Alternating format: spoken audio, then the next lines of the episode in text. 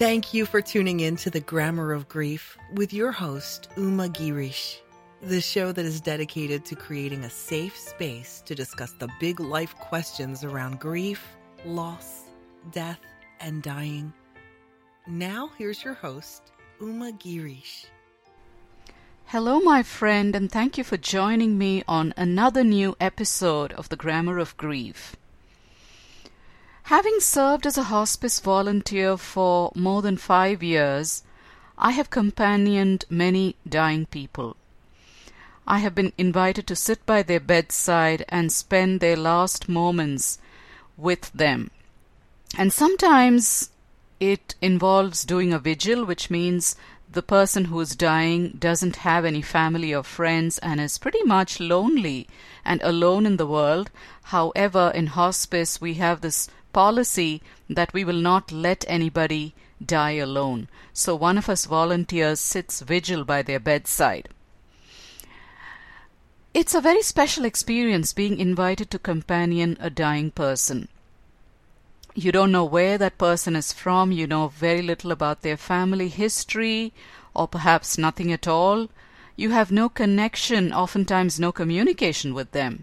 However, it is in those last few moments or weeks of life that you connect on a soul level. And that is why the poem that I'm, I'm about to read to you is something that speaks aloud to me.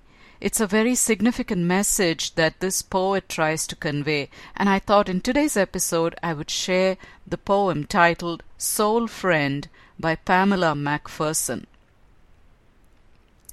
In a peaceful, still, lowly lit room lies a gentleman, a stranger to me, who by choice had the ventilator that assisted his trachead breathing removed, an act of both courage and sensibility.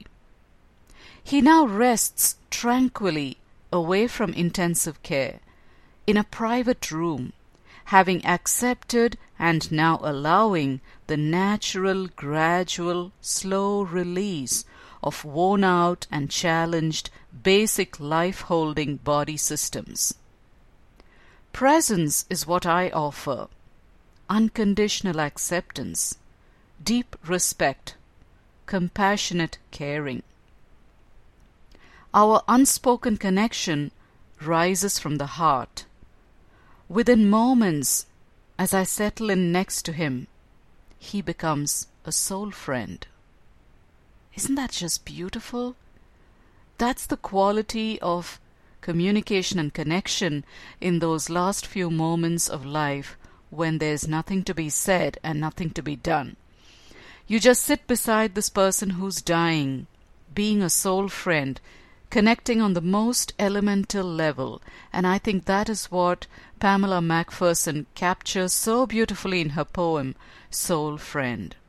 So I hope you enjoyed listening to it. If there's a phrase or two in this poem that catches your imagination, that makes you want to explore further and deeper, I invite you to pull out a journal and start soul journaling.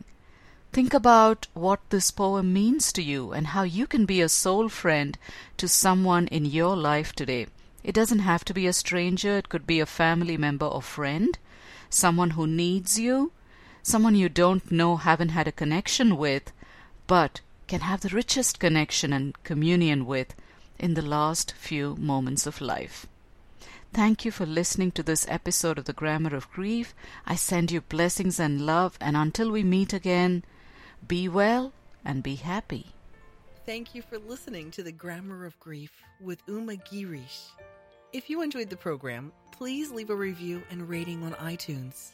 Connect with Uma at www.umagirish.com. That's U M A G I R I S H.com for grief guidance and inspiration.